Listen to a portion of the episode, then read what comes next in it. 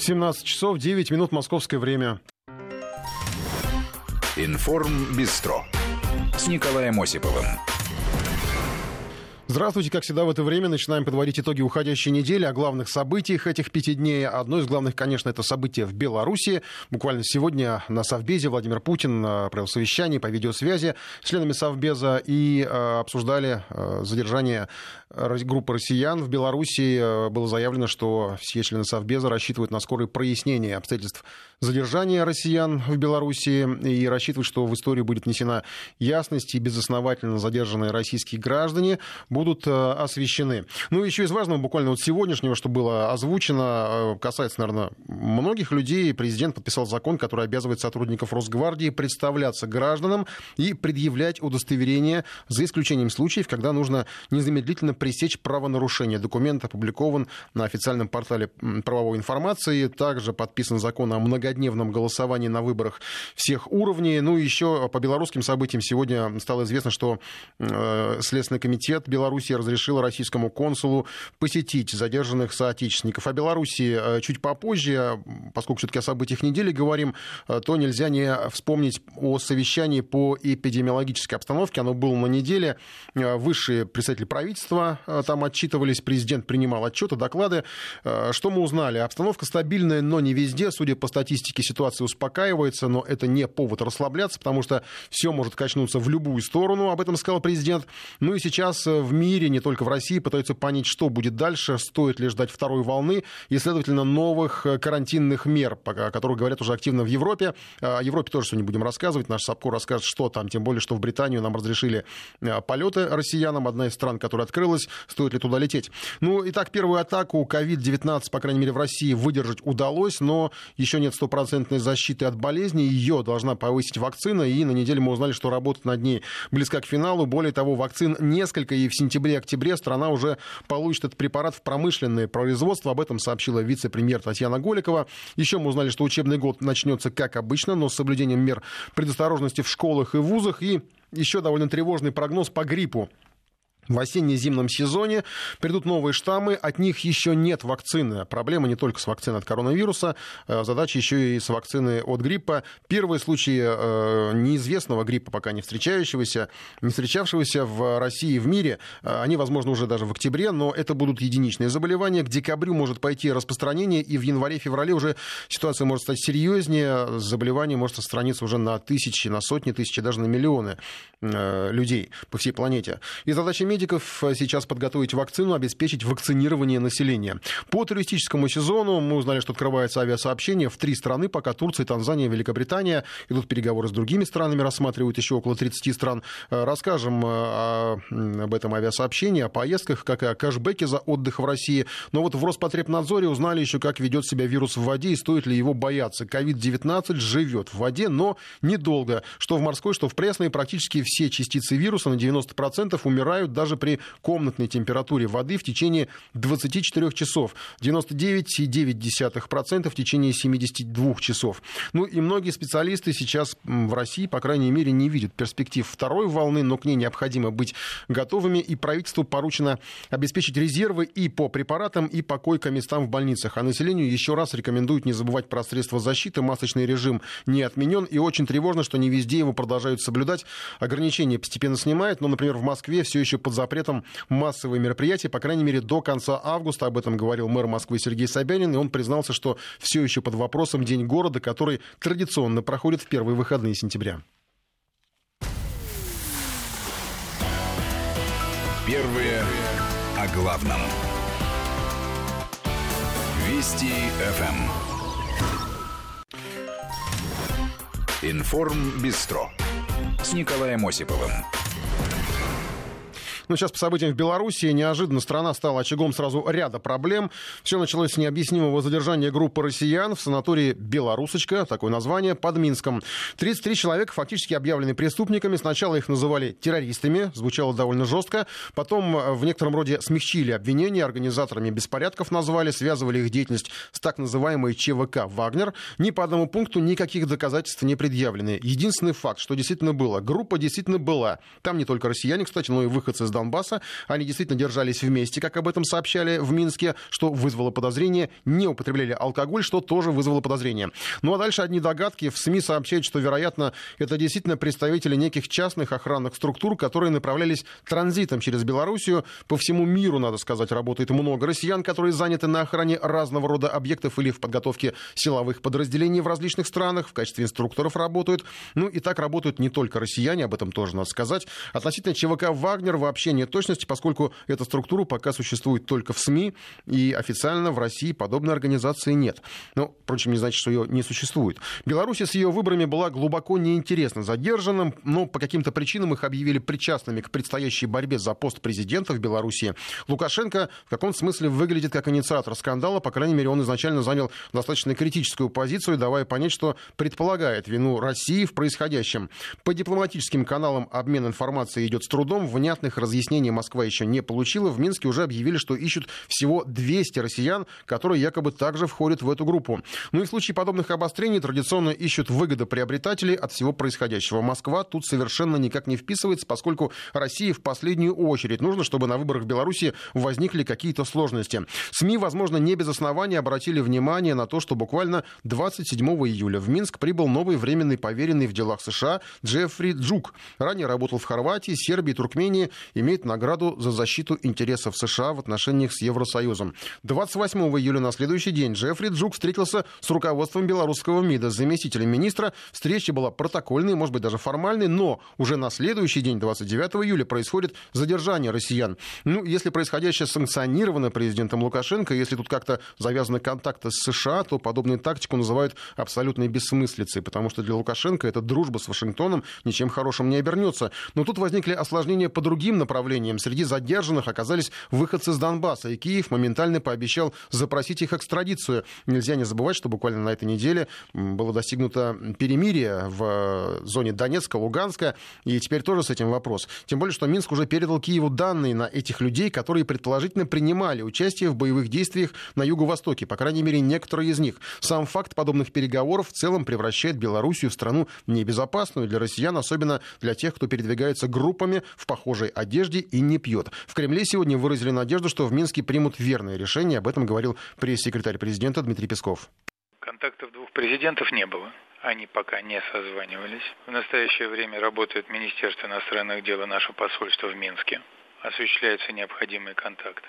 Мы весьма обеспокоены тем, что до сих пор не был предоставлен консульский доступ к задержанным россиянам. Надеемся, что это произойдет в самое ближайшее время. Что касается информации о обстоятельствах пребывания этих граждан, то сейчас мы уже с высокой долей уверенности можем сказать, что эти российские граждане приехали проездом в Белоруссию.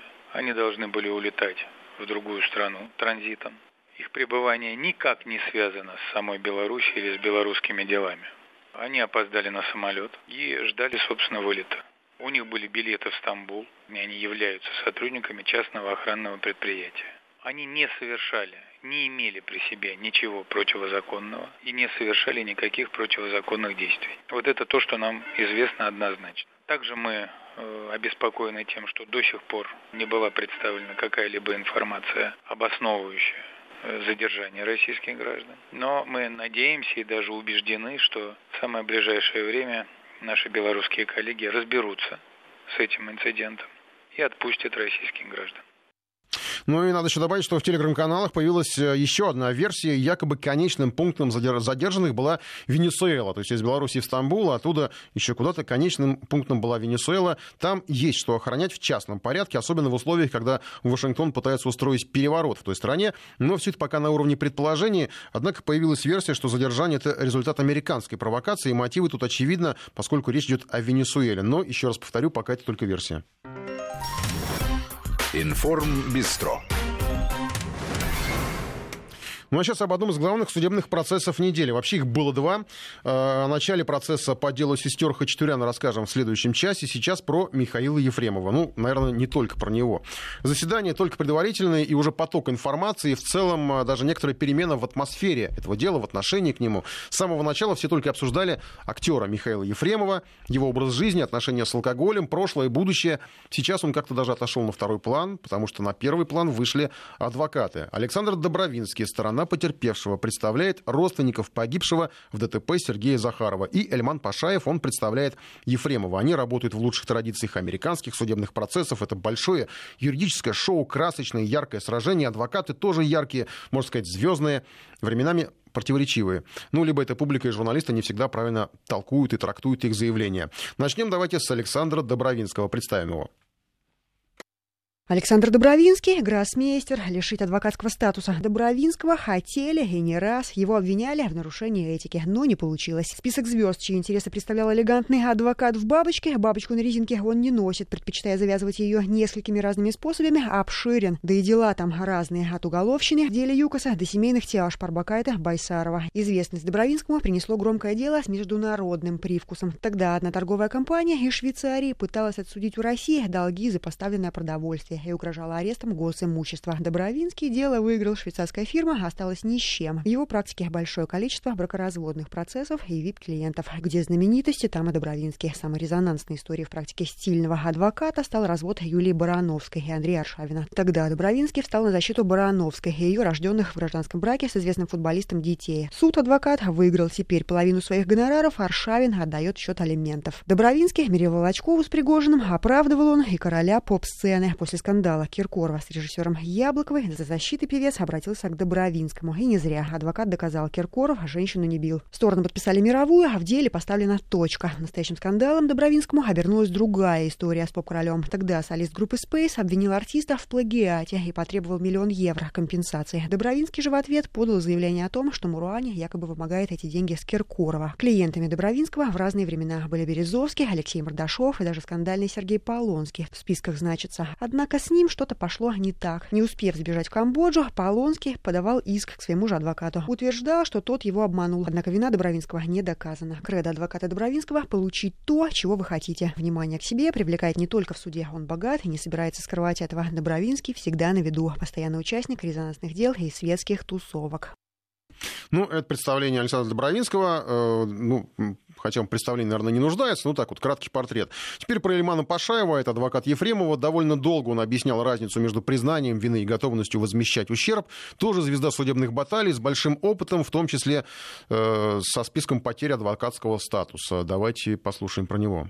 Главный конек Ильмана Пашаева, он защищает Ефремова, тяжбы, разводы и разделы имущества вип-персон. Одним из самых громких дел адвоката стал иск продюсера Волкова к певице Кате Лель. Тогда Волков предъявил счет певице, решив забрать все права на бренд, песни и, конечно, деньги. Пашаев был адвокатом Лель и выиграл это дело. Второе дело скандального артиста Панина тоже выиграно. Дочь Аня осталась жить с ним. И это несмотря на то, что образ жизни актера далек от идеального. Пашаева трижды лишали статуса адвоката. Первый раз его наказали за то, что этику нарушил. Потом дал ложные показания. Утверждал, его избили из-за имущества, которое фигурировало в очередном деле. Однако доказательств нападения так и не предоставил. Два года назад подмосковный суд арестовал Пашаева. Известный адвокат якобы шантажировал создателя одного из порталов в интернете и требовал с него 230 тысяч долларов. Позже суд изменит статью на самоуправство. Пашаеву дадут год условно, однако в СИЗО он успеет посидеть, хотя и всего два месяца. Стандартный гонорар адвоката 5 миллионов рублей. Это всего лишь низшая планка из списка расценок на сайте его компании. Любит дорогие аксессуары и машины. В его гараже Феррари, Майбах, Бентли. На своей странице в Инстаграм адвокат называет себя человеком со связями. Ну, вот эти портреты адвокатов, э, звездных, ярких, интересных, э, составила наша коллега Мария Скородилка. Она следила на неделе за судебным процессом, не пропустила ни одного из двух предварительных заседаний. Сейчас Мария в студии. Маш, приветствую. Да, приветствую. Ну, что мы узнаем? Сейчас вот мы просто, чтобы понимать, э, мы, мы действительно есть ощущение, что адвокаты, вот они действительно вышли на первый план, потому что это сейчас их работа, в конце концов. И, как правило, да, вот да? непосредственно фигурант, он молчит, за него говорит адвокат. Или говорит тогда, когда да. ему позволит его адвокат. Что мы узнали? Мы знали, что Ефремов не совсем актер. Ну, конечно, никто не сомневается в его актерском Нет, конечно, таланте, в его таланте актерском Но в суде он как ИП фигурирует. Да, как ИП. Но на самом деле ИП, вот сейчас то, что он проходит по делу как индивидуальный предприниматель, вот, это вот, вот этот штрих, новый штрих, он никак, на, по сути, на деле не скажется, конечно, потому что индивидуальными предпринимателями являются ну, практически все, кто не работает постоянно в труппе, актеры, там, ну, формальность режиссеры. такая обычная, ну, которая, да, в общем, вот для эти... суда скорее важна. Конечно. Все попытались найти что-то в этом какую-то такую Да. м, подковырку, как, но не какую-то подковырку, получилось. Что можно из этого вообще изобрести нового, но вот ничего из этого нельзя, нельзя сделать. Только единственное, может быть, там потом уже а, в СМИ опять это все без каких-то доказательств появились, появились э, данные, сколько Ефремов зарабатывает в год, там э, миллионы, 32 миллиона гонорары там у Ну, него. я Вот не это, знаю, это все тоже... это, наверное, должно впечатлять, но, в общем, это Да. по- не кажется чем-то странным, потому что известный актер, Нет, почему вообще. он должен получать копейки. Конечно. Мы, и тем более сейчас мы не о деньгах говорим, Да. о Ефремова, хотя о деньгах тоже разговор-то был. Я сейчас просто в нашем приложении запускаю голосование, э, такое достаточно субъективное оно будет, вы за какого адвоката в деле Ефремова. То есть я подчеркиваю, не за? Ефремова там вы или за потерпевших, а именно за какого адвоката. Э, Те, кто вообще не интересуется, я приглашаю не голосовать, да, вот кто никому эти адвокаты вообще не интересны и так далее. За Добровинского, за Пашаева или вариант оба интересные, потому что, ну, безусловно, яркие люди-то э, работают. Э, И сначала давай про деньги. Вот все-таки всплыл разговор про то, что просили денег. Да, всплыл разговор, и разговор этот, кстати, всплывал, и всплывал каждый раз, а, что были какие-то, собираются подавать какие-то иски семья погибшего Сергея Захарова, потом а, собиралась подавать иск а, в 1 миллион рублей а, вот эта вот гражданская жена Сергея Захарова, то есть там действительно у него была еще Ирина, Гражданская Елена. жена же, там еще есть третий адвокат, которого не пускают к процессу, Его не допускают к процессу, да, его не допускают к процессу, но Он там на самом деле был бы лишний в этой компании, мне Сейчас кажется. уже Я не там- хочу никого обидеть. Сейчас уже там все лишние, те, кто просто приходит. Там очень много сейчас приходит адвокатов, сторонних адвокатов, просто, которые хотят, наверное, попиариться вообще на этой истории. Они приходят, э, пытаются попасть на эти, на, на вот эти вот заседания, закрытые заседания, которые, на которых и их тоже не пускают. Но вот они тогда а, выходят как-то из этого положения и дают комментарии вот нам, журналистам, но мы хотя Ну, бы что-то интересно получаем. не те, кто не участвует в процессе, а те, кто участвует. Да, ну вот а по, по- если, по, если по деньгам, то да, то говорят, что а, собирается, это, а, об этом обмолвился а, господин Добровинский, он сказал, что, скорее всего, будут иски, они готовят иски, но о каки- какой сумме, а, это гражданские иски а, к Ефремову, но о какой сумме, и будут ли там, будут ли какие-то суммы, может быть, Ну, он сказал, что не, проси- не не просили 150 И миллионов. он говорит, что не просили А ни Пашаев ни говорит, о что- 40, ни а 150. Пашаев говорит, что просили. Пашаев выходит из зала суда, и в другой стороне, просто вот э, двора возле, возле суда, он уже начинает рассказывать, что все, все это устроили, в превратили в цирк, просили денег, и еще ой, очень много просили, и называют вот эти вот суммы, Но, о которых значит, говорит сумму Ефремов. он сам назвал, да? Он Су- э, да. включал запись телефонного разговора, Он но там включ- этого не звучало, Ну, там этого не звучало, мало, больше, более того, там даже не звучали, а, не звучали фразы Дайте о денежной денег. компенсации. Да, да, да, да. то есть вот если бы, если бы они там были, но Пашаев действительно он умеет, умеет очень хорошо манипулировать э, и, э, наверное, нашим даже сознанием, и э, вот этими вот словами. То есть если ты ему говоришь, а где же вот эти вот слова, а он скажет, что вам вот этого вот мало, я вам дал эксклюзивную запись. Слушайте, он может поставить ее второй раз. Да, Но Действительно, там ведь не прозвучало в этой записи ничего В существенного. этой записи ничего То есть он существенного дал понять, что у него е- либо есть еще что-то, либо просто вот поверить ему как на слово. затравка,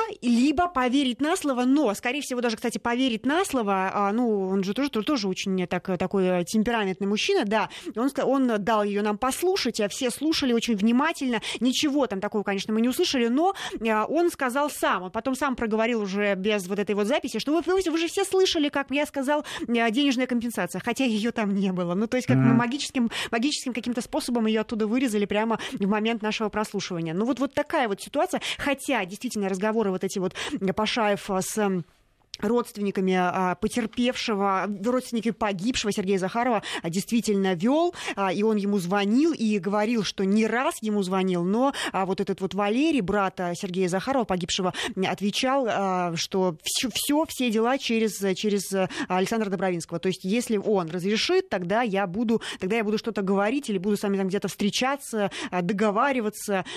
Как мы поняли, что из, вот, этой- из вот даже вот из вот этой вот записи, и вообще общаясь с, с родственниками погибшего, которые тоже приезжали к, тогда еще на первые допросы, это адекватные люди совершенно, адекватные люди, то есть они... Ну, почему должны быть неадекватными, ну, я да, не понимаю. то есть они, они, они, они готовы, наверное, были бы и встретиться с этим Пашаевым как раз-таки, да, и, наверное, поговорить, но а, тут такая ситуация, что а, все таки Добровинский а, тоже а, готовит какую-то свою линию защиты, и поэтому он, а, как а, со слов Пашаева, ограждает а, вот этих вот родственников а, Сергея Захарова от общения, а, от любого общения с, а, со страной Ефремова, защиты Ефремова. То есть а, у них не было никаких контактов, и они не встречались. Но опять Пашаев а, говорит о том, что как, как же так? Он, они, не, они не могут со мной пообщаться, ведь все через Добровинского. Ну, вот, не, ну, в принципе, он... это такое правило адвокатов, конечно, да, вот это конечно. международная практика, наверное, да. что адвокат сам в данном случае решает и клиент ему полностью доверяет. Да. Мы сейчас, мы, я с тобой не прощаюсь, Маш, потому что мы после новостей продолжим историю, я думаю, с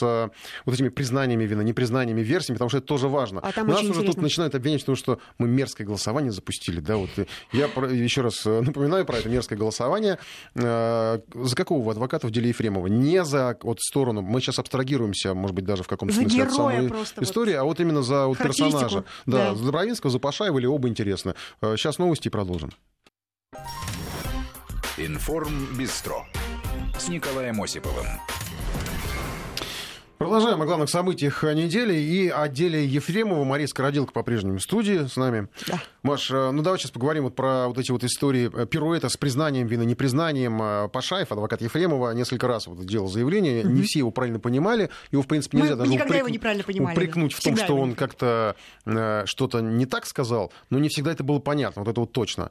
В общем, э, Ефремов вину не признает. Сейчас Ефремов вину не признает. Хотя после допроса, помните, на четвертый день, когда э, Ефремов Это вместе мы со своим помним, адвокатом ролики, выписали да, дела. Да, и там он признавал. Непонятно, а как такое возможно? Вот. А такое возможно. Оказывается, по конституционному праву Ефремов может менять свои показания тогда, когда ему захочется, и ровно столько, сколько ему захочется. Хоть э, каждый день он будет их менять, и это будет э, принято, должно быть принято судом. Вот так mm-hmm. вот оказывается. Это вот э, нам пояснил уже, когда общались с, с адвокатом Ефремова Иман Пашаев, он объяснил, что да, действительно, это так возможно. Ну, еще нужно помнить то, что Пашаев тоже любит очень менять свои мнения, часто и позиции менять. Ну, кому-то это покажется, что он меняет, ну, а может в каком быть, смысле, может, уточняет. уточняет, да, уточняет, в том-то да. дело, да. И а, как уточнил он нам, это было вчера, ну, надеемся, ничего пока что еще не изменилось, а, он сказал, что Ефремов вину свою не признает, но готов понести наказание. И этот посыл был как раз-таки а, завуалирован вот в этом вот а, видеопослании, которое было еще в июне опубликовано в интернете. Мы все его видели. То есть мы Ефремова не так поняли, а потом еще и Пашаева а не потом так и Пашаева неправильно поняли. Но, но наверное, вот, вот на этом будет и строиться вся защита. Опять, есть еще один. Сначала была интрига, признает ли Ефремов вину. Он, конечно же, в первый день, когда Пашаев не, не явился на вот это вот обязательное слушание, вернее, не обязательное, предварительное слушание из-за своей занятости, Ефремов, оказывается, естественно, он не мог говорить ничего и признавать ничего без, без своих, своих адвокатов. То есть mm-hmm. он мог только общаться с судьей по закону. Он мог общаться с судьей, но ничего заявлять, никаких громких заявлений он делать вообще не мог. И признавать что-то, и не признавать что-то тоже. Ну вот на второй день вчера а, вот позиция обрисовалась уже четко, вот так вот четко, то есть он не признает вину, но готов понести наказание. Ну это мы поняли, да. Но да. там и... на основе чего-то, вот сейчас я так понимаю, что сначала вот эти вот люди, может быть, они не совсем как бы психически устойчивы, которые были возле здания суда да, и кричали, что там да. был каскадер за рулем, что Ефремова не было. Я так представляю, что с адвокатской позиции это вполне реальная вполне. Вот, версия, вполне. которую они будут проталкивать. То есть такое возможно. Возможно. Возможно, да, то есть, да, конечно же, мы не знаем, как будет строиться доказательство а, уже Эльмана Пашаева, но он а, а, пообещал журналистам даже привести какие-то неоспоримые доказательства, которые он приведет в, в суд, а, которые докажут, что а, Ефремова в, ту, в, ту, вот, в тот вечер не было за рулем его же автомобиля. Там, на самом деле, насколько я понял, Пашаева, опять же, мы можем неправильно да, его понять, да. Он не собирается, не столько собирается предъявлять доказательства, сколько призывает Добровинского, да, и там, кого там, следствие, так. доказать, что он был рулем. То есть вы докажите сначала, а мы а посмотрим. даже не Добровинского, он призывает. То есть тут такая ситуация. Суд, суд должен разобраться. Именно суд должен разобраться, то есть судья должен показать, должна показать свою компетенцию.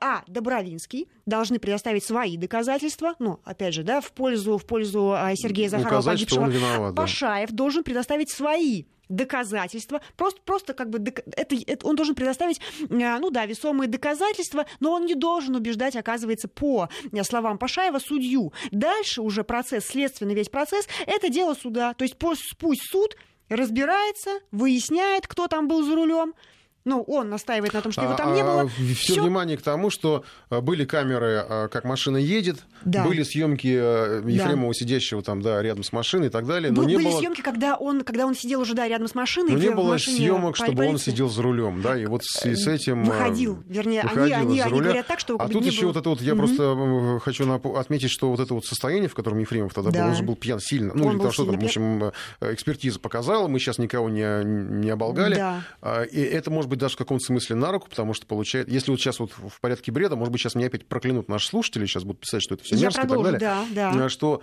э, он был в таком состоянии опьянения, что он просто даже не смог э, понимать, кто там за рулем в машине, опознать его. И видеть. ты совершенно прав. И это может сыграть как раз-таки на руку э, защите э, Ефремова, потому что еще может быть такая ситуация, что если экспертиза докажет, э, ну опять же медицинская экспертиза докажет, что Ефремов э, страдал такими может быть, ну, как это правильно можно назвать, психическими расстройствами после принятия большого, большой дозы алкоголя. То есть, например, белая горячка. Или а, ну, с ним может Ефремов не похож на страдающего например, человека до этого случая был. Ну, он, конечно же, не похож на этого человека, в том-то и дело. И когда, как, как, как мы помним, а, еще вчера говорил, выступ, выступал а, адвокат Ефремова, и он говорил, что водку пьют все. А тут мы должны уже понимать, что а, Михаил Ефремов все-таки творческий человек, актер. Он не пил каждый, он не пил каждый день, не сидел, не был, не, не был таким запойным прям человеком. И тогда, если мы будем уже обвинять кого-то... Но мы сейчас то, не отношения, ну, взаимоотношения Ефремова вот с алкоголем сводкой, обсуждаем. Да, но здесь вот если, если, если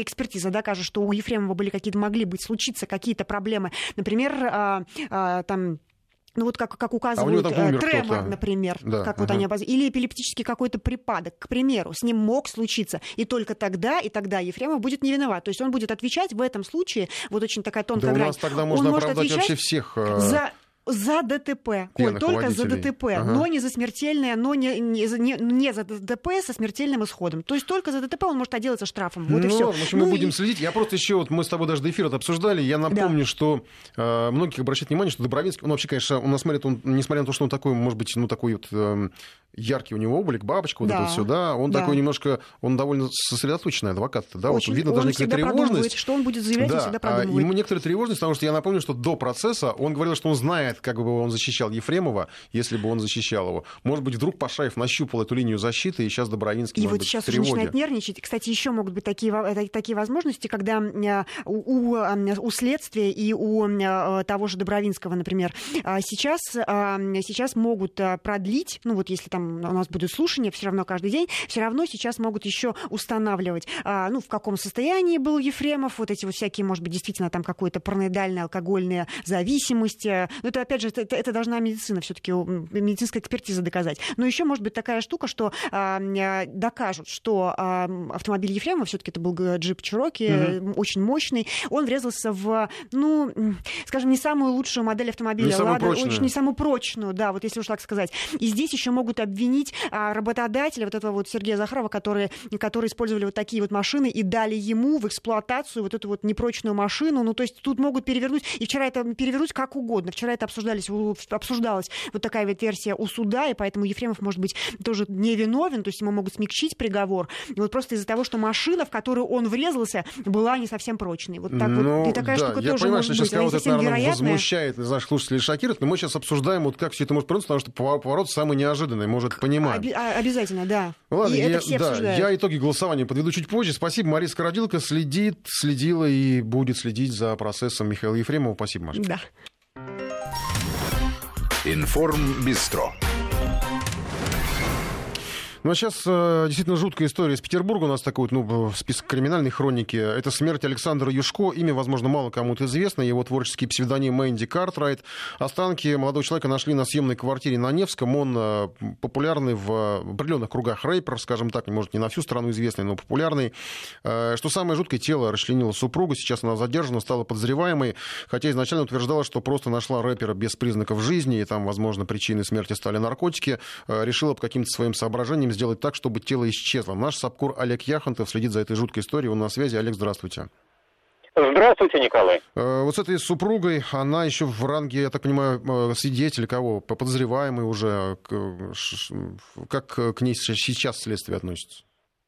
Э, по самой последней информации, сегодня супругу э, умершего репера э, Александра Юшко Марину задержали, и у нее сменился процессуальный статус со свидетеля на подозреваемую. И здесь стоит отметить два факта. Во-первых, пока не подтверждается версия жены рэпера о том, что он умер от передозировки наркотиков. Во-первых, при обыске ничего запрещенного не нашли, а во-вторых, предварительное исследование ткани Александра показало отсутствие токсичных и наркотических веществ. Правда, это лишь лишь поверхностный анализ.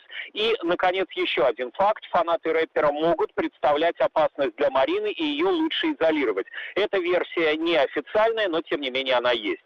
Пока ее задержали на два дня, но затем необходимо либо предъявить ей обвинение, выходить в суд об избрании меры пресечения, либо женщину отпускать.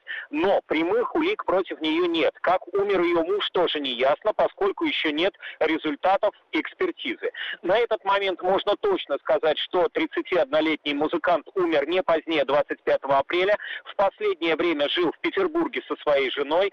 Она же после его смерти расчленила его тело, и уголовное дело возбуждено по статье убийства. Дальше остаются лишь версии. И вот как раз первую основную версию, до некоторых пор основную, озвучила супруга рэпера Марина. По ее словам, Александр увлекался наркотиками. В период карантина, когда отменили его концерты, якобы впал в депрессию. И однажды она, вернувшись домой, нашла его без признаков признаков жизни. Причем на столе лежал шприц с каким-то веществом. Женщина немедленно его выбросила, поскольку не хотела, чтобы поклонники узнали о причинах смерти ее мужа, то есть о наркотиках. А затем она решила избавиться от тела, чтобы затем заявить о бесследном исчезновении Александра. И вот именно это, по задумке женщины, могло спасти его репутацию.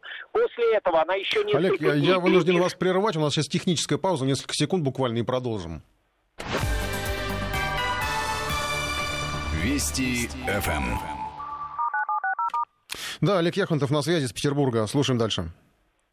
Э, да, и вот этот э, факт, который, например, никто толком не может объяснить, э, после того, как она нашла своего мужа без признаков жизни, его жена несколько дней переписывалась в интернете с поклонниками от лица ее уже э, умершего мужа. Но затем она все-таки заявила в полицию о произошедшем и рассказала, как все было. И вот так эта история выплыла наружу.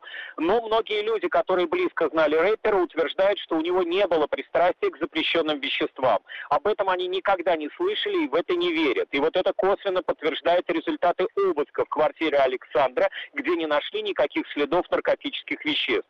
Есть также информация, она поступила только сегодня, что рэпер имел проблемы с сердцем и иногда злоупотреблял алкоголем. Но это стало известно, опять же, со слов его жены. Хотя друзья рэпера ее характеризуют как вполне нормальную и адекватную женщину. В семье не было замечено никаких громких э, ссор и скандалов. Причем, чтобы снять подозрения в убийстве, убийстве супруга Марина согласилась пройти проверку на детекторе лжи. Помимо этого ее обследуют на употребление наркотиков. Э, тем временем трехлетнего ребенка Александра и Марины органы опеки передали родственникам по материнской линии, поскольку близких э, у музыкантов в Петербурге не было. И все-таки основные ответы на вопросы должны дать две экспертизы. Во-первых, судебно-медицинская, во-вторых, гистологическая. Это экспертиза, которая исследует ткани. Э, и основной вопрос, какова была была причина смерти Александра Юшко. И вот после этого уже необходимо совершать какие-то э, процессуальные действия относительно его супруги, поскольку будет уже известно, от чего он скончался. Коллеги. Да, спасибо. Олег Яхонтов э, о расследовании загадочной смерти э, рэпера в Энди Картер, это его псевдоним в Петербурге. Информ Бистро. Ну а сейчас давайте все-таки не о криминальных, а более-менее позитивных, хороших новостях. Э, сезон отпусков в России все-таки начинается. Уже по России люди поехали отдыхать. Теперь есть возможность уже вот с завтрашнего дня уж фактически открывается международное авиасообщение. Более того, э, устроили нечто вроде акционной недели. Ростуризм сообщил об изменениях в программе кэшбэка за отдых в России. О кэшбэке мы уже рассказывали. Э, но действовать вот эта программа возврата средств будет всего неделю. И Ростуризм дополнительно сообщит дату начала начала продаж туров в рамках этой программы. География кэшбэк при этом расширяется полностью на всю страну. То есть езжай куда хочешь. Более того, там есть определенное смягчение условий, как выяснил наш корреспондент, сейчас об этом расскажет. Эпидемическая ситуация вносит корректировки буквально во все, что связано с летним отдыхом и возобновление международного сообщения из России 1 августа еще не гарантирует возможности вылета даже тем пассажирам, которые приобрели билеты. Отдельные проблемы могут быть у туристов, которые собираются на турецкие курорты, в том числе по программе подменного тура, то есть по программе замены несостоявшегося ранее тура, потому что отели могут внезапно поменять и не на самые лучшие, как это часто бывает. Подробности информации о туризме выяснял Сергей Артемов.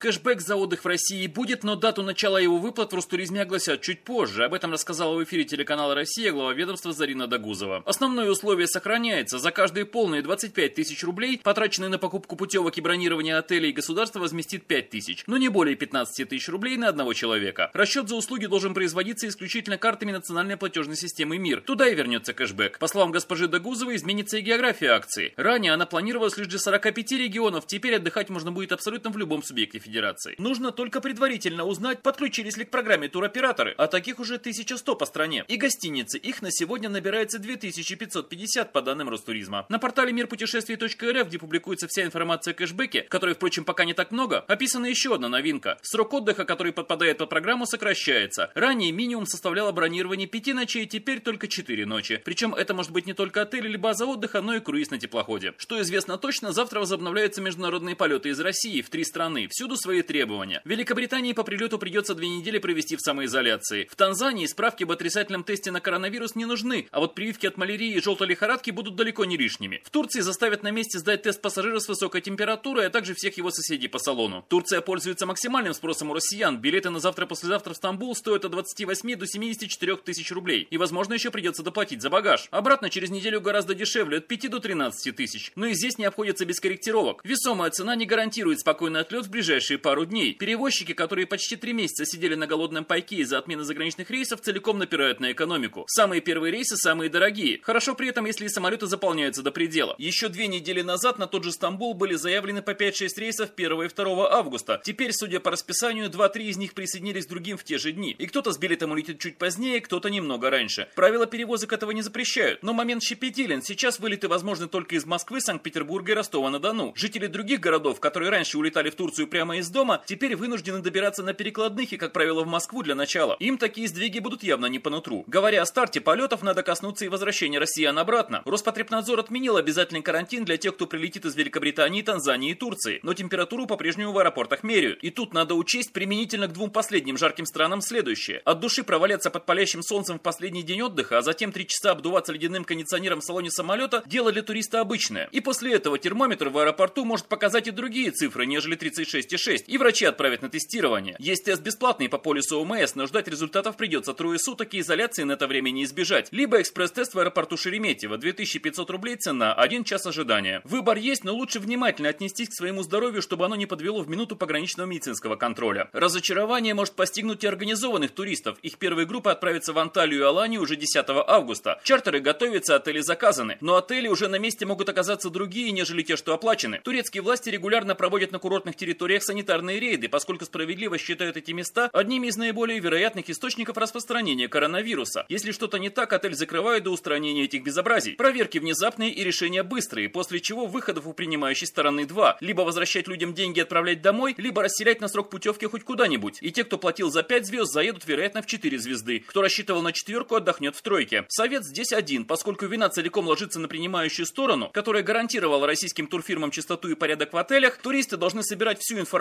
о новой неожиданной гостинице и условиях пребывания в ней, и по возвращении требовать от турфирмы компенсации разницы в цене. Сергей Артемов, Вести ФМ.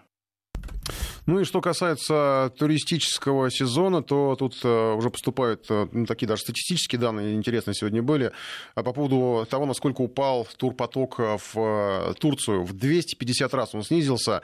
В июне прошлого года в Турцию съездил, съездил 1 миллион российских туристов, а в июне 2020 года, то есть вот в этом июне, было там всего 4 тысячи человек. Ну, понятно, что Турция сейчас рассчитывает на то, что поток людей будет больше, но уже вот даже представитель амплитуд отрасли предупреждают о возможных неприятностях, которые могут ждать. И наши корреспонденты про это рассказывали, в том числе и про то, что можно попасть под карантин. Страховая не всегда сможет все покрыть. В частности, там те же обсерваторы придется оплачивать из своего кармана. Если даже есть страховка, ну, все мы знаем, как работают эти страховки. Кроме того, в той же Турции не отменяли масочный режим. И более того, вводили, там уже был опыт введения комендантского часа. Так что не исключено, что человек сможет приехать, допустим, в Турцию и попасть там под тот же комендантский час. А что касается туризма по России, то вот Ростуризм сообщил о том, что к вот этому к программе кэшбэка подключились 1100 операторов и более 2500 гостиниц, еще более 3500 заявок от гостиниц сейчас на рассмотрение. Будет список на Ростуризме, как мы представляем себе, куда можно будет зайти, посмотреть и проверить, есть ли программа кэшбэка вот по тому направлению, куда вы собираетесь отдыхать по России. Ну а в завершение я сейчас подведу итоги голосования по нашим адвокатам, вот, которых мы обсуждали. Не знаю, насколько удалось абстрагироваться от самой вот этой истории, ну, то есть между Ефремовым, между погибшим Захаровым э, в этом ДТП. А, Все-таки мы пытались обсуждать именно адвокатов, и поскольку они вот в такие стали своего рода звездами этой недели, 83% э, за Добровинского, 3% за Пашаева, э, тот, который защищает интересы Михаила Ефремова, и 13% считают, что оба адвоката, безусловно, интересны. Информ Бистро с Николаем Осиповым.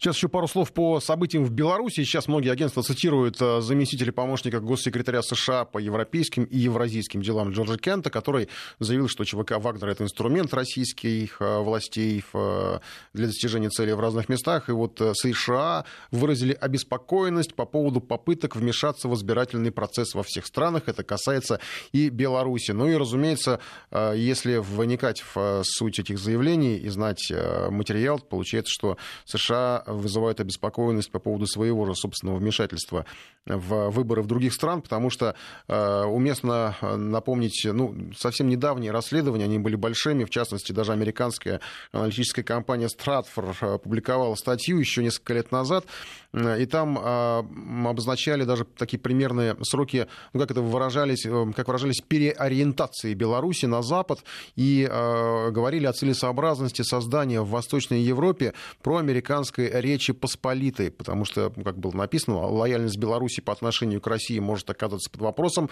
в ближайшие 25 лет. Но вот прошло всего несколько лет, не 25, и э, очевидно, что пытаются э, кто-то форсировать э, эту переориентацию Беларуси. И действительно, многие писали, что и сообщали, рассказывали о том, что большую ставку в этом деле переориентации идет со стороны США на Польшу, потому что Польша имеет определенное влияние на определенную часть белорусского населения. Более того, большая польская община все-таки есть в Беларуси. Ну и вот буквально в прошлом году э, писали по поводу вмешательства в выборы, в том числе в Беларуси, кто, э, как американские структуры присутствуют в Беларуси.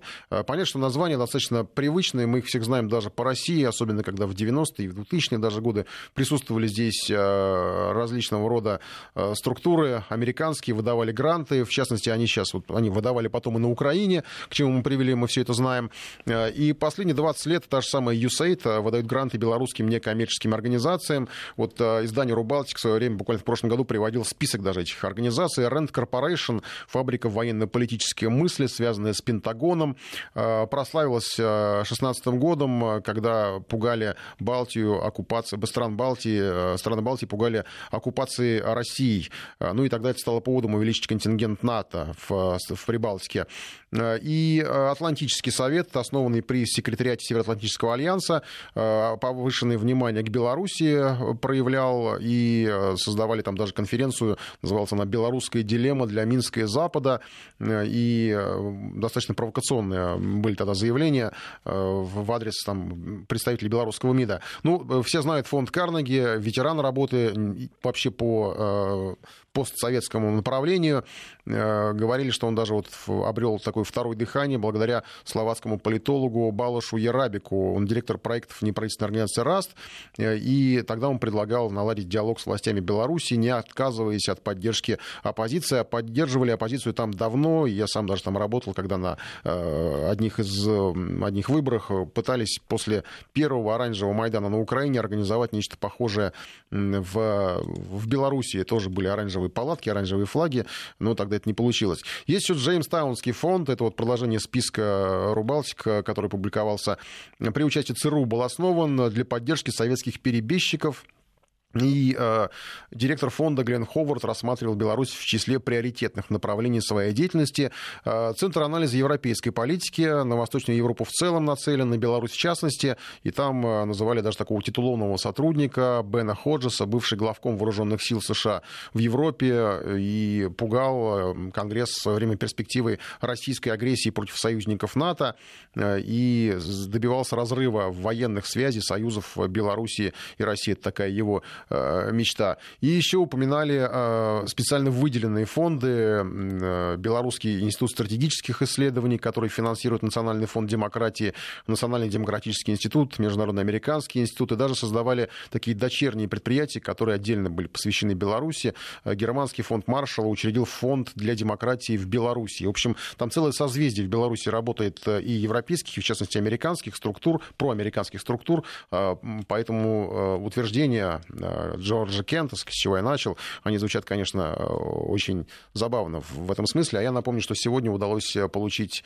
разрешение от минской стороны э, для встречи нашего консула с задержанными россиянами, но на этой же встрече будет присутствовать и украинские представители, а украинская сторона уже э, объявляла о намерении добиться ареста для некоторых э, фигурантов этой истории, поскольку они подозреваются в участии в боевых действиях на Юго-Востоке.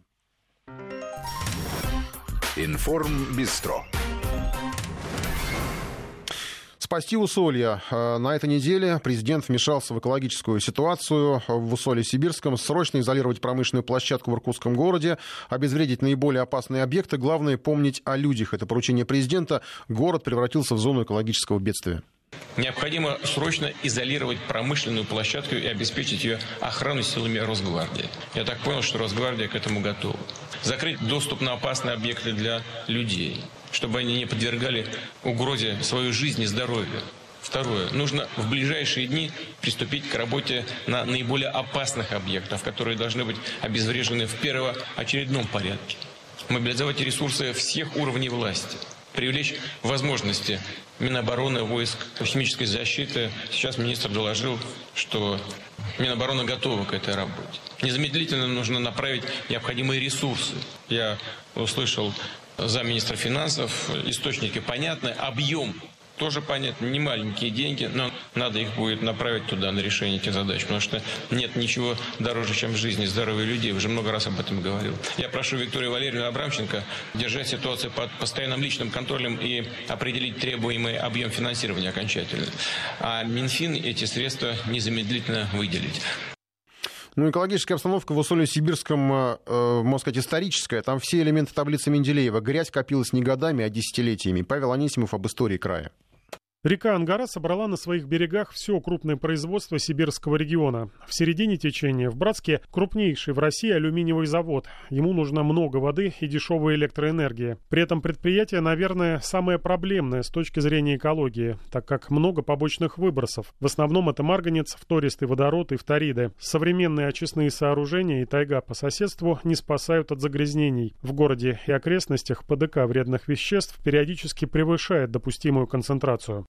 Ближе к Байкалу, в Ангарске, самое большое нефтехимическое предприятие в Восточной Сибири. При этом город попал в топ-10 мест России с самым грязным воздухом, обогнав Братск и Красноярск с их металлургическими гигантами. Несмотря на новые системы фильтров, которые ставят на нефтепроизводстве, ситуация в Ангарске существенно не меняется. Чистому воздуху не способствуют и две ТЭЦ в черте города, так что в безветренные дни жители Ангарска вдыхают практически всю таблицу промышленных загрязнений. В стороне от Иркутска, меньший по размерам, но от этого не чище, город Шелехов. Там тоже металлургическое производство и те же химикаты в воде и воздухе. Один из злостных нарушителей экологии на Байкале – давно закрытый Байкальский целлюлозно-бумажный комбинат. Проблема в том, что его хранилище отходов может размыть, и тогда миллионы тонн химикатов попадут в Байкал. Но настоящая территория экологической катастрофы в иркутском городе Усолье-Сибирском. Это одно из старейших поселений в Приангарье в 70 километрах от Иркутска и одно из самых загрязненных мест в России. Местный химкомбинат с момента постройки в 30-х годах прошлого века был одним из крупнейших производителей хлора и других химических веществ. Месторождение каменной соли обеспечивало завод сырьем, а в процессе использовалась ртуть. Предприятие обанкротилось в 2010 году, и сейчас там все закрыто. Однако после остановки завода экологические проблемы никуда не делись. Оборудование и почвы в округе пропитаны ртутью, а еще на территории скважины с химическими отходами.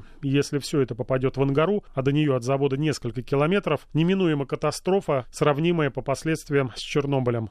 Химикаты уже понемногу расходятся в окружающую среду. Тяжелый металл появился в ангаре, правда, пока в небольшом количестве. Местная рыба тоже становится ядовитой. Экологические проблемы усолья Сибирского долгие годы замалчивались. Теперь президент поручил восстановить экосреду в Иркутской области. Павел Анисимов, Вести ФМ. Информ Бистро. Ну, сейчас о еще одном судебном процессе недели, как и обещали. Это дело сестер Хачатурян. Сложное, дело спорное, не очень понятное все-таки до конца. Девушек обвиняют в убийстве их отца. Они этого, собственно, не отрицают. Вопрос в мотивах преступления. Девушки утверждают, что он был тираном. Они пытались спастись, пошли на убийство. Обвинение заявляет о другой, может быть, даже более страшной версии, что девушки взяли отцовские деньги, не знали, как вернуть, и спланировали в итоге это убийство. Наш корреспондент Александр Санжиев следил на этой неделе за началом процесса процесса. Он сейчас на связи. Саш, приветствую.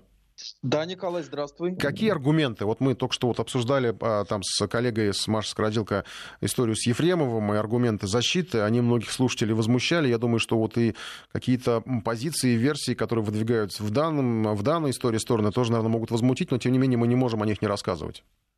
Да, действительно, аргументы у всех э, достаточно разные, и нужно сказать, э, у каждой страны они тоже очень веские. Например, э, сторона защиты девушек утверждает, что есть переписка, в которой они жалуются подругам на то, что отец над ними всячески издевается, выгоняет из дома, приставал, бил. Ну, в общем, очень страшные подробности рассказывают адвокаты. В то же время э, эту же переписку э, сторона э, родственников э, пострадавших, то есть э, сторона Михаила Хачатуряна, эту же переписку интерпретирует совсем по-другому. Адвокаты говорят, что в этой переписке они заранее, за два дня хотели завладеть деньгами Михаила и таким образом спланировали убийство.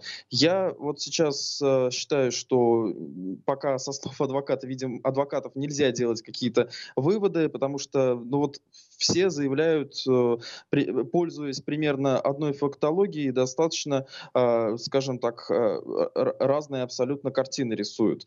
В ходе разбирательства, видимо, суд изучит все вот эти вот улики, все эти переписки, телефонные разговоры, там и записи есть, они также приобщены к материалам дела. И, видимо, уже после того, как суд все это изучит и напишет решение, сможем говорить, что э, все-таки стало, во-первых, мотивом убийства, э, все-таки вот эта невыносимая жизнь для э, девушек, э, либо вот такое вот э, холоднокровное чувство наживы. Но сегодня, к сожалению, репортеров не пускали в зал суда, потому что та стадия, которая сегодня была предварительное слушание, не предполагает участие прессы. Поэтому, к сожалению, сегодня сами репортеры ничего не смогли послушать, о чем вообще шла речь, и поэтому вот вынуждены были со слов адвокатов пересказывать то, что они э, уже выходили и к прессе заявляли, но, как я уже сказал, у адвокатов,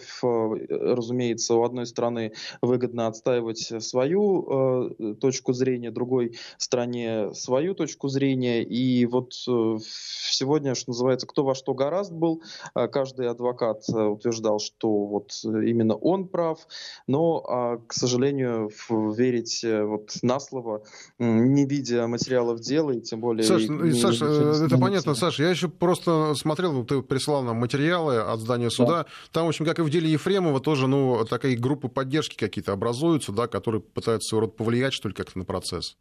Да, действительно, образовалась э, группа поддержки. Судя по всему, они э, где-то создали группу э, в социальных сетях, и там, в общем-то, решили, договорились кричать различные лозунги, ну, мол, не виновата, свободу. Ну, это в поддержку ну, сестер, да?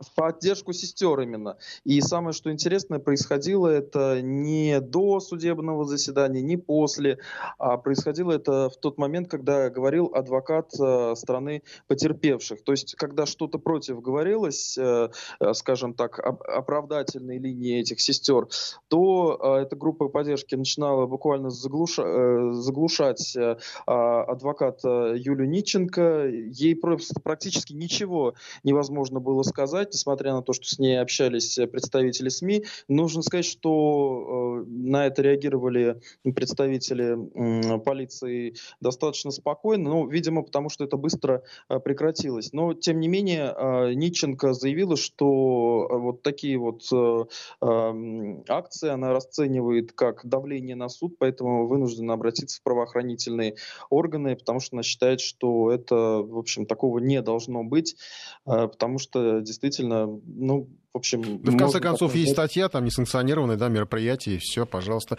Спасибо большое, Александр Санжиев следит за процессом по делу сестер Хачатурян. Я просто еще сейчас ну, проанонсирую, э, и будет, будем, будем, конечно, следить за этими процессами, и за делом Ефремова, и за э, делом сестер Хачатурян, потому что много спорного, ну и большая реакция. Вот мой коллега э, Руслан Быстров сегодня днем проводил голосование э, по поводу того, какое дело считается, вы считаете, слушатели, наиболее общественно значимым. 82% высказались за дело дело Ефремова и 18% по делу Хачатурян, э, ну, мне кажется, немножко не сбалансировано, потому что в деле Хачатурян все-таки это ну, не, не менее, может, даже для кого-то и более значимый, потому что речь идет все-таки об убийстве и, возможно, даже преднамеренном, потому что в деле Ефремова, ну, преднамеренности там точно уж не было, и это не, с точки зрения закона, это не убийство. Я сейчас, опять же, не оправдываю, не кидайте в меня камнями. Информ Сейчас по событиям на Украине. Там прозвучало странно. Зеленский пообещал бомбить, кого непонятно, но речь про самолеты. Ну или по-украински літаки. До Дня Незалежності ми повинні зробити новий літак і показати всім, які ми сильні літаки літять, будемо всіх бомбити. Літаки летять, будем всех бомбить. Ну, э, я сразу выхожу на связь с нашим коллегой в э, Киеве, Владимир Месенельниковым. Владимир, приветствую вас. Добрый день. Что это было? Он с Кличко переобщался? А, вы знаете, ситуация это двусмысленная. Вот то, что говорил Зеленский, э, он отвечал на вопрос одной журналистки, которая спросила, почему это произошло на церемонии открытия нового корпуса детской больницы Ахмадет. Это знаменитая в Киеве больница, расшифровывается как охрана материнства и детства. Э, и там открыли новый корпус, на церемонию приехал президент, и там долго выступал, где-то примерно около 20 минут. И это был часть его выступления, и он отвечал на вопрос одной одной журналистке, почему не открыли раньше, например, э, а только сейчас. Он, э, Зеленский, то есть, э, в принципе, это была фраза, вырванная из контекста, но это не означает, что это случайность, но об этом чуть позже. Он отвечал, что вот у нас сложилась такая традиция, что открытие подгоняют какой-то какой дате, ко Дню защиты детей, цитирую, ко Дню защиты детей мы должны открыть что-то грандиозное, что все журналисты вышли и аплодировали. Это была такая неудачная попытка сарказма. Потом он после этого говорил о том, что на самом деле нужно нужно сделать так, чтобы все работало. Э, долго и путанно объяснял, что задержка произошла из-за э, пандемии, потому что это приостановило работу и так далее и тому подобное. Но почему это? Ну, все-таки резонанс это заявление получило абсолютно не случайно. Э, дело в том, что во время всей своей речи Зеленский вел себя, ну, как-то не совсем адекватно.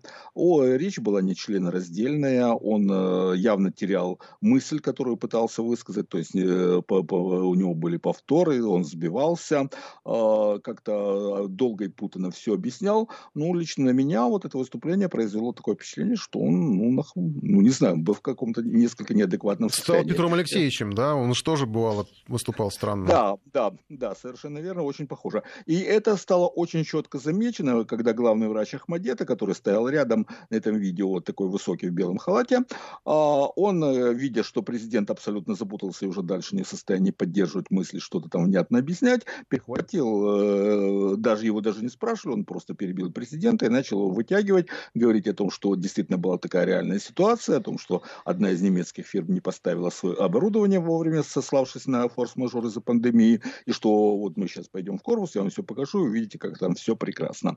То есть э, президент Зеленский, фраза вырванная из контекста, но неадекватное поведение Зеленского, придало такой смысл вот э, всему тому, что произошло.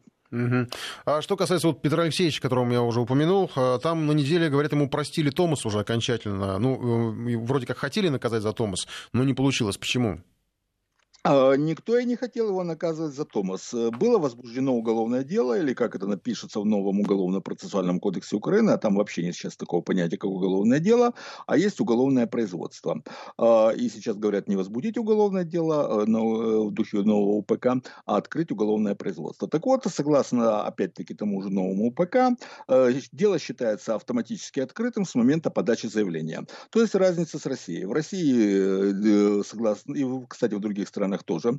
А, это общая практика. А, подается заявление, сначала проводится э, доследственная проверка. Если следователь приходит к выводу, что там есть основания для возбуждения уголовного дела, он это дело возбуждает. Если нет, он выносит постановление о закрытии дела без возбуждения собственного уголовного дела.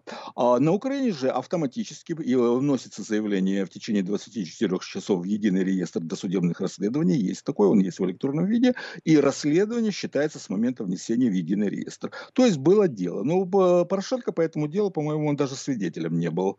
А, это было а, абсолютно пустое дело. Порошенко ничего не грозило. И он только на этом пиарился, потому что все вот эти уголовные дела, которые против него, якобы против него возбуждены, а там только по одному из более чем 20 дел а, ему предъявлено обвинение или объявлено подозрение, как говорят нового УПК Украины. В остальных нескольких он имеет статус свидетеля, а в остальных он вообще никакого статуса не имеет. Ему ему изначально ничего не грозило. И, собственно говоря, что ему ничего не грозит, было ясно еще весной прошлого года, э, когда началась э, подача вот это массовое заявление о возбуждении против него уголовных дел. Владимир, а вот эта вот история с э, ну, инициацией вот этих уголовных расследований, дел, она вообще, у нас, правда, не так много времени, буквально минут, она вообще как выглядит? Потому что ощущение такое, что можно просто заявить, а давайте расследованием, расследуем, не знаю, историю вмешательства инопланетян в голову Зеленского, и этим будут заниматься на полном серьезе.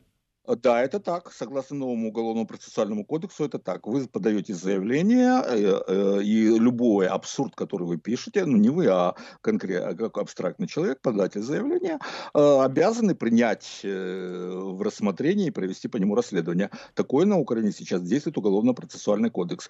Кстати, когда еще в мае прошлого года начали подавать заявление по, по, против Порошенко, я в принципе так и сказал, что все это абсолютный порожняк, ему ничего не грозит грозит, и это чисто формальный вопрос во все эти расследования.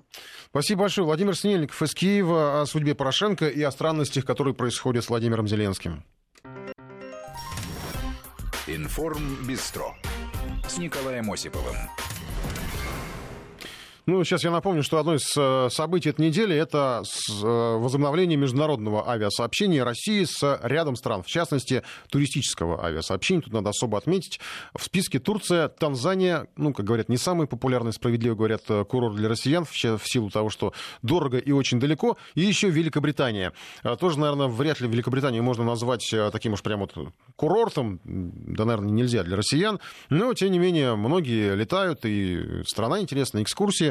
Вот сейчас на связи у нас наш САПКОР в Лондоне, Елена Балаева. У нее узнаем, стоит ли вообще туда лететь, потому что, говорят, там как-то все э, немножко тревожно в плане коронавируса. Лен, приветствую. Да, э, Николай, приветствую. Действительно, в плане коронавируса становится все тревожнее и тревожнее. Буквально несколько часов назад Борис Джонсон на Даунинг-стрит провел пресс-конференцию, вернее, даже не пресс-конференцию, а сделал заявление.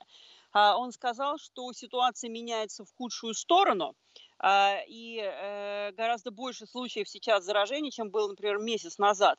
Поэтому к его горячему сожалению приходится, э, э, скажем так, немного замедлить темпы возвращения к нормальной жизни. Ну вот, например, завтра должны были открыться э, обычные театры, хотя многие, кстати, уже сказали, что они сезон перенесут на э, следующий год. Никаких новых постановок, естественно, в этом году не будет. Но где-то какие-то, возможно, компании собирались что-то показывать. Но в любом случае, вот, например, кинотеатры и театры и часть каких-то развлекательных центров с завтрашнего дня не откроются. Вполне возможно, что они откроются только через две недели, но не факт потому что э, власти взглянули на цифры и э, посчитали, что на севере э, Англии, но это достаточно далеко от Лондона, там ехать часа 2-3 на машине, часа 3 где-то, там количество случаев заражения коронавирусом растет. И вот с сегодняшнего дня этим людям кто живет в северном Йоркшире, вокруг Манчестера, в Манчестере, им нельзя встречаться дома, ходить друг к другу в гости пока еще можно вообще э, выходить из дома и заниматься спортом. Можно ходить на работу, но нельзя э, друг у друга э, устраивать вечеринки. Дело в том, что э, как только э, разрешили ходить друг к другу в гости, определенная публика стала устраивать у себя дома огромные э, собрания. При этом туда родственники, не родственники приходили, там человек 30, 40, 50 гостей в дом позвать, посидеть в одной комнате, поесть из одной тарелки – это обычное дело для а, многих э, семей в Великобритании а, в первую очередь иммигрантов. И а, вот они вернулись к обычному э, режиму, э, вот такому жизненному, как только ограничения сняли. По статистике, как раз вот в Йоркшире, в Манчестере очень много таких семей иммигрантских, кто очень крепкие связи имеет между семьей, в семье, а семьи, семьи такие большие, обширные. А, и вот поэтому, по всей видимости, как и говорят врачи, как говорят ученые, там количество заражений коронавирусом растет. В Лондоне пока еще ничего, нормально. А, что говорит в пользу того, чтобы э, прилететь сюда и э, погулять по Лондону? Лондон все равно пустой. Столица Лондона, например, если поехать в субботу утром, обычно туристов в центре Лондона, на Трафальгарской площади, около Даунинг-стрит, а, в Ковент-Гардене, во всех туристических местах было очень много толпы. Теперь Лондон пустой. Так это, наверное, замечательно. Нет. Мы вот тут э, в Москве даже несколько так, ну, выдыхали, что ли, когда можно было по пустой Москве э, пройтись, там, проехаться, ну, на законных основаниях с пропуском, когда э, все сидели на карантине. Вот знаете, вот здесь пропуска не нужно никакого. Просто э, едешь, транспорт работает, автобусы работают, общественный транспорт работает. Просто сами лондонцы обычно в центр города не особо ходят. У них жизнь вот в таких спальных районах тихих, а центр обычно был запружен туристами. Вот теперь туристов вообще нет можно идти. Другое дело, что не все э, галереи, не все музеи пока еще открыты. Они возвращаются, но очень медленно к жизни. Ну, э, например, музей Гриндича обсерватория, там часть открылась э, пару недель назад, но не до конца часть открывается вот на следующей неделе, но при этом э, э, надо сказать, что работа музеев организована абсолютно по-другому. Во-первых, все надо бронировать в онлайне заранее. Нельзя прийти в день когда э, ты захотел вот куда-то сказать, в какой-то музей, сказать, вот я пришел, все, пропустите меня. Даже если билет бесплатный, надо все равно заранее бронировать, потому что только ограниченное число посетителей может в определенный час прийти а, в музей, и вот этот режим пропускной, а, действующий во время а, эпидемии корон- коронавируса, каждый музей устанавливает свой собственный. А, плюс надо обязательно ходить с завтрашнего дня в музеях в маске и вообще во всех общественных местах, которые находятся в помещении, надо будет ходить в маске. А, в магазины надо заходить в маске. А, в общем-то, маску обязательно надо иметь в кармане везде. Теперь а наказание какое-то есть за это, если без маски? На наказание есть 100 фунтов, но угу. э, полиция говорит, что она не будет э, тратить свои силы, свои ресурсы на то, чтобы ловить людей штрафовать их. А супермаркеты и магазины большие говорят, что нет, мы не будем никого штрафовать, там привлекать, звонить полицию, у нас здесь клиент без маски, покупатель. Просто я сегодня, например, э, заходила в маленькую аптеку недалеко от дома, как только от, открыл дверь в аптеку, ко мне тут же бросилась одна из фармацевтов с криком «А маска у вас есть?» Я стала по карманам. Я забыла просто, что и туда тоже надо маску надевать. Стала шарить по карманам, и она мне уже стала, э, начала говорить, ну, извините, тогда мы вам ничего продать не можем. Тут я наконец-то замызганную маску в кармане нашла, надела, и мне тут же все э, продали. При этом я в аптеке была единственным покупателем. Э, аптека небольшая, и они могли, в принципе, тот товар, с которым я зашла, дать на расстояние. Но вот э, все на самом деле на совести э, каждого продавца. Если он захочет обслужить клиента, э, покупателя, он это сделает. Многие совершенно не смотрят на наличие маски и не собираются с этим заморачиваться. Блин, я вот про музеи, про аптеки, все понятно. Я сейчас немножко о низменном. А пабы в итоге открыли, но их собирались там открывать и как-то тоже что-то соблюдать в них. Вот э, по всей видимости, правительство это не признает, но по всей видимости количество заболеваний растет в том числе из-за того, что работают пабы, потому что все начинается хорошо в пятницу вечером в пабе, все соблюдают А заканчивается в воскресенье вечером?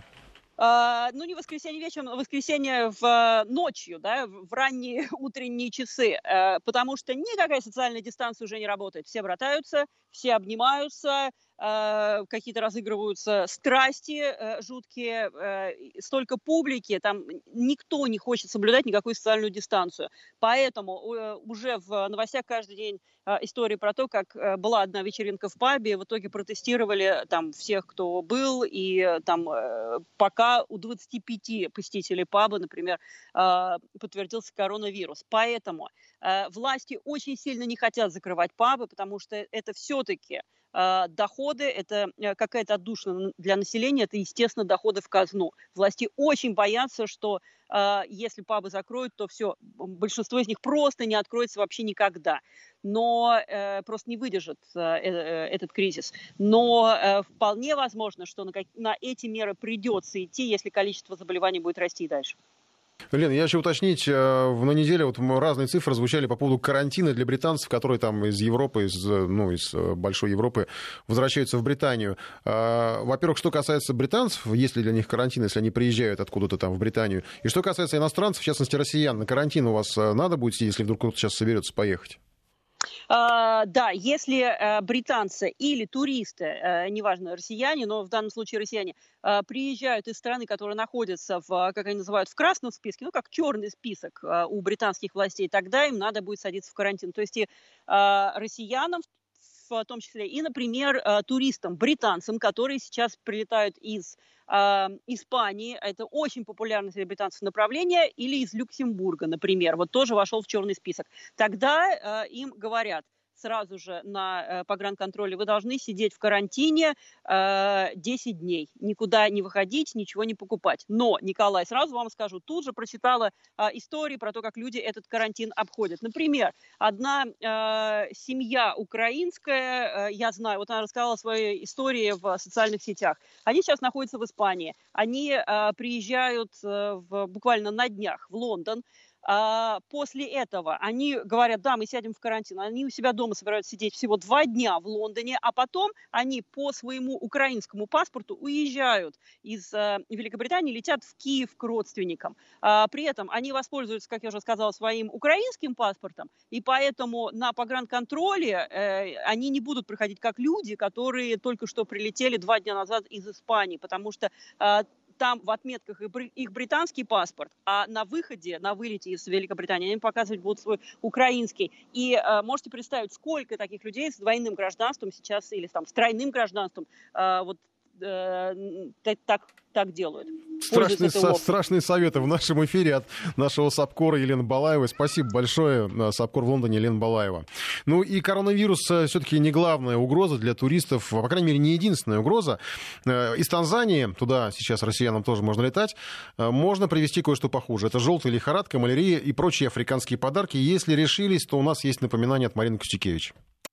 Желательно, но не обязательно. Прививки перед поездкой в Танзанию россияне могут делать на добровольной основе. Если вы прилетаете из Европы или Турции, на границу вас не спросят международный сертификат вакцинации. Если же вы прибыли из страны с плохой эпидемиологической обстановкой, например, путешествуете по африканскому континенту, такой сертификат необходимо предоставить. Но учитывая то, что влажный и жаркий тропический климат способствует распространению инфекционных заболеваний, наши медики рекомендуют все же защититься перед поездкой. Какой должна быть эта защита? Прививок в виде инъекций от малярии не существует. Достаточно принимать противомалярийный препарат до поездки, во время пребывания в стране и некоторое время после возвращения, говорит врач-инфекционист, главврач клиники «Медлизер» Евгений Тимаков. Для этого отъезжающему нужно обратиться к врачу обращается к врачу по месту жительства в поликлинику, говорит в район, в который он едет за границу, ему выдаются таблеточки, которые выписываются, да, и сейчас зачастую выдаются таблетки, которые проводят специфическую профилактику против малярийной. Важно, чтобы средства были выписаны врачом. У них есть противопоказания и побочные эффекты. Доктор рассчитает схему приема, дозировку и продолжительность курса. Выбирает антималярийные средства также врач. Стоимость таких препаратов варьируется от полутора до семи с половиной тысяч рублей за упаковку, в зависимости от производителя и дозировки. Почему российские медики все-таки рекомендуют обезопасить себя? Малярия – потенциально смертельное заболевание, причем большинство смертей у европейцев происходит именно по возвращению домой. У малярии нет специфических симптомов. Их часто принимают за грипп или простуду. Это озноб, лихорадка, головная боль, слабость, боль в животе, тошнота. При всех этих симптомах нужно немедленно вызывать врача. В Танзании это, как правило, высококвалифицированные специалисты. Страна считается эпидблагополучной, а местные скулапы прекрасно лечат малярию, рассказывает Евгений Тимаков. В районах, в которых эндемичны определенные заболевания, в том числе малярия, естественно, обеспечена полностью препаратами, лекарствами, протоколами лечения данных заболеваний. И лечат их, поверьте, во много раз лучше, чем люди, которые находятся в неэндемичных.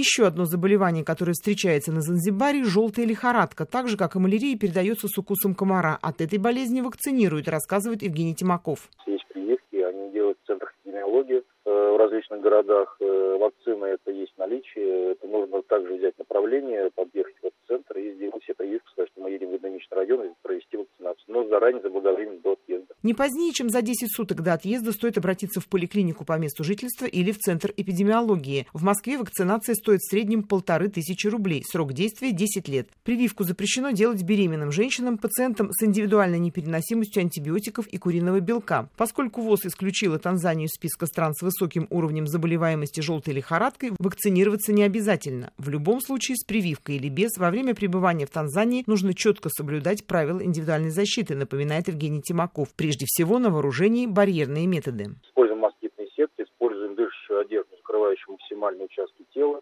не места, которые с повышенной влажностью болотистые, где этих комаров очень много. На самом деле в районах э, курортных комаров малярийных гораздо в разы меньше, э, и там они вообще единичные особи. В основном эти комары находятся в лесах э, и в застойных болотистых местностях. Также используются репелленты, которые отпугивают этих. Кроме того, у тех, кто отправляется в Танзанию, должен быть набор обязательных прививок путешественников. И это требование российского Минздрава. Это такие прививки, как от кори, паротита и краснухи и брюшного тифа. Рекомендуются людям, планирующим употреблять воду и пищу сомнительного происхождения за пределами отеля и крупных ресторанов. А также должны быть прививки от дифтерии столбняка, от гепатита А и Б. Прививка от бешенства рекомендована любителям активного отдыха, планирующим выезжать в сельскую местность и на сафари, где есть шанс повстречать диких животных и быть укушенным. Тем, кто предпочитает спокойный отдых на территории отеля, делать прививку от бешенства не обязательно. Марина Костюкевич, Вести ФМ. Ну и, конечно, нельзя забывать о том, как возвращаться в Россию. Все-таки в Танзании же вы не останетесь, не только в Танзании, где будете э, так вот, Роспотребнадзор опубликовал в пятницу на официальном портале правовой информации информацию о том, что все россияне, которые прилетают из-за рубежа, должны будут заполнять специальную анкету на портале госуслуг. Э, заполнять ее надо не позднее регистрации на рейс. Ну или есть вариант э, при приобретении билета заполнить эту анкету. Ну и, соответственно, дальше уже порядок действий, что в течение трех дней надо сдать тест на коронавирус, разместить результат на портале госуслуг. И если здоровье вдруг ухудшилось, в течение 14 дней со дня прибытия граждане должны обратиться за медицинской помощью. Еще у нас есть вопрос от слушателя вот по поводу контента нашего эфира, что сегодня якобы в, в новостях или где-то там кто-то говорил об, ужесточении масочного режима в Москве, в частности упоминал орган, штрафующий нарушителей. Не могли бы вы мне сказать, куда обратиться на нарушение масочного режима в Подмосковье? Торговая сеть не принимает, Роспотребнадзор ответил, что этим не занимаются, в полиции просто посмеялись. Во-первых, про ужесточение масочного режима мы не говорили совершенно точно, потому что я не представляю, как можно ужесточить масочный режим. Ну, только в том смысле, если заставить надевать по две или по три маски. Маск, масочный режим, он либо есть, либо нет, и его просто не отменяли в Москве, а в Москве ужесточили контроль за соблюдением этого самого масочного режима, потому что в магазинах, как вы справедливо пишете, действительно не все его э, соблюдают. Я даже предлагаю запустить некоторый опрос в нашем приложении. Боитесь ли вы магазинов, где не носят маски? С двумя вариантами ответов, да или нет. Э, и э, не знаю, вот насколько вы точно ли вы в Роспотребнадзор обращались, но у этого ведомства есть горячая линия 8 800 555 49 43. Вот прям туда можете позвонить, и там примут ваше сообщение. Либо можно на портал э, зайти Роспотребнадзора, и там есть форма для отправки жалоб. Э, вас сориентируют в любом случае. И по горячей линии 8 800 129 100 ровно 29 26, там вам тоже помогут. Так что все сейчас жалобы очень жестко отрабатывают, потому что в Москве, к примеру, уже некоторые магазины закрыли именно из-за несоблюдения масочного режима. Как раз об этом сейчас расскажет наша коллега Александра Писарева. Посеревшая одноразовая маска сдвинута на подбородок. Перчатки тоже знавали лучшие времена. Хорошо, если без дырок. Типичная картина во многих магазинах. От крупных сетевых до подвальных у дома. Торговые точки, которые по-честному выполняют требования, несомненно, есть. Немало тех, кто соблюдает их вот так, формально. Пусть это практически бесполезно. Но находятся такие, которые нормами просто пренебрегают. В Москве их насчитали больше 6 тысяч. Штрафов им выписали на 300 миллионов рублей. Накануне на время закрыли сетевой универсам в Восточном округе округе. На него в Роспотребнадзор жаловались клиенты. Проблема там оказалась не только с продавцами, которые не носили масок. Не было бактерицидных облучателей и правильной дезинфекции. Поверхности протирали нерегулярно от случая к случаю и средствами с неизвестной концентрацией антибактериальных веществ. По закону приостановить деятельность организации в таких случаях могут на срок до 90 дней. Подобной же участи удостоился еще один магазин. Другой вариант наказания – штраф для юридических лиц от 200 до 500 тысяч рублей. Так почему же многие не соблюдают правила? С одной одной стороны, кассиры боятся скандалов. Все эти десятки, если не сотни видео, это уже отдельный жанр у блогеров – довести до слез работника торговли. Значит, назовите, пожалуйста, основание, на, на основании которого вы отказываетесь в обслуживании. Постановление губернатора номер 293 «Введение масочного режима во всем городе». Там сказано, что вы имеете право отказать в обслуживании? Да.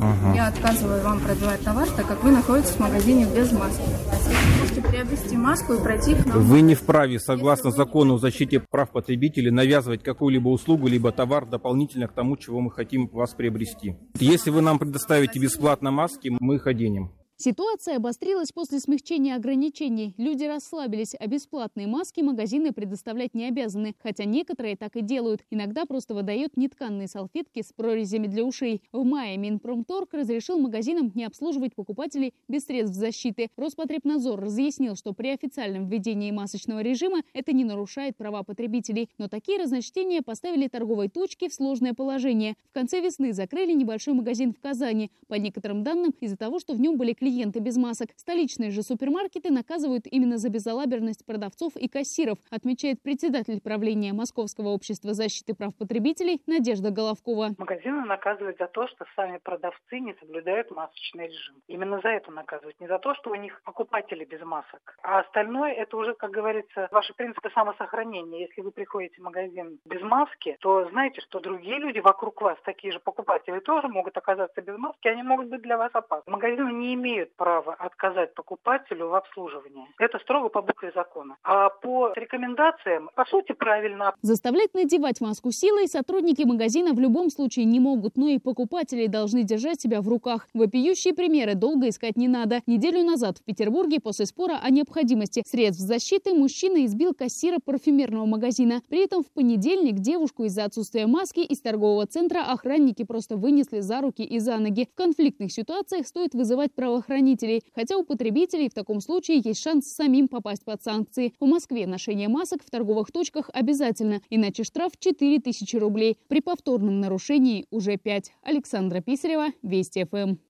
Ну, такие магазинные истории. А, наш опрос, боитесь ли вы магазинов, где не носят а, маски? 30% да, боятся, ну, достаточное число, а 70% не боятся и, возможно, рискуют. Берегите себя, не забывайте про масочный режим, потому что маски и дезинфекция – это то, что нас спасает и защищает от второй волны коронавируса, которая, не дай бог, вдруг к нам придет. Всем хороших выходных. Информ Бистро с Николаем Осиповым.